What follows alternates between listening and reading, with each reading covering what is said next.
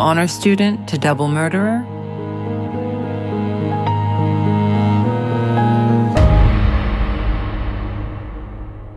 For many, the Jens Soering case remains a hot topic.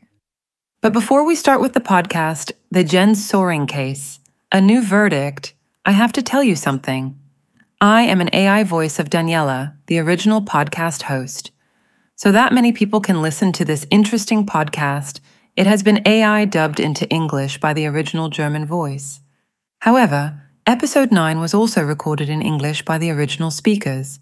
And now, have fun with the podcast. Controversy surrounds the German diplomat's son, among other things, because of the contradictory statements he made over decades about a double murder for which he spent 33 years behind bars. Since his release in 2019, Jens Soering has been in the public eye, while his then girlfriend Elizabeth Haysom remains silent. Every statement is subject to close scrutiny. If he remains silent on a question, people blame him for not being open. If he speaks out, they use his statements against him. But what is it all about?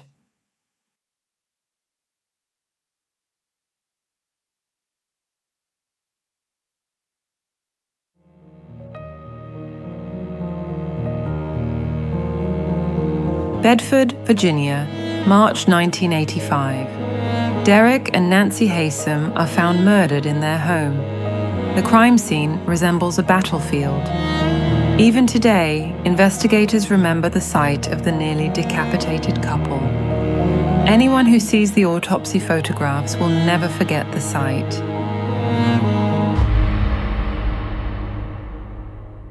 There are no signs of burglary or robbery. Police find a bloody sock print that later becomes famous, and there is plenty of evidence found at the scene that will never be presented to the jury at Soering's trial.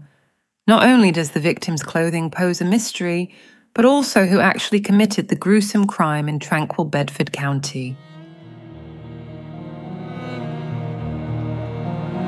After several months of routine police investigation, the family's daughter, Elizabeth Haysom, and her boyfriend at the time, Jens Soering, come into the focus of the detectives. There is no direct evidence against either of them, so in a legal sense, they are nothing more than suspects. Where were the two on the weekend of the murder? After investigators begin asking difficult questions and the young couple's alibi shows gaps, Elizabeth and Jens get nervous and flee to Europe in the fall of 1985. What many don't know is that, in a strictly legal sense, they aren't on the run since the police doesn't issue search warrants. That is only one point out of many that is misrepresented to this day. After travelling through several European countries, Elizabeth and Jens are arrested on April 30th, 1986, in London, England, for check fraud. British investigator Terry Wright finds the young couple's letters and starts wondering whether there might be a more serious crime beyond the check fraud. To this day, it is incomprehensible why Jens agrees to allow the investigators to search the couple's London apartment. And it's unclear why Terry Wright entered the apartment and read private letters that were not related to the check fraud charges he was investigating. In any case, Wright finds cryptic clues in the letters that point to a possible crime in Virginia. In an interrogation that lasts for days, Jens Soering finally confesses several times to the murders of the Haysom couple, the parents of his then girlfriend Elizabeth. His confession is followed by nearly four years of extradition detention in a London prison, then a transfer to America in 1990 an arraignment in Virginia, a three week long trial, and finally, more than three decades of imprisonment in various penitentiaries in Virginia. For this podcast, I traveled to Virginia in the summer of 2023 to do some on the ground research. As of yet, I have no idea what to expect.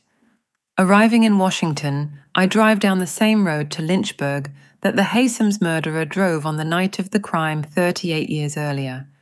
Was it a couple's cozy weekend in Washington, an intrigue against Jens Soering, as he claims, or a perfidious plan for the perfect murder. Conversations with a total of 14 people involved in the case provide insights into many unanswered questions. Among others, best-selling author John Grisham has his say, as well as the original lead investigator Chuck Reid, who was one of the first detectives on the crime scene.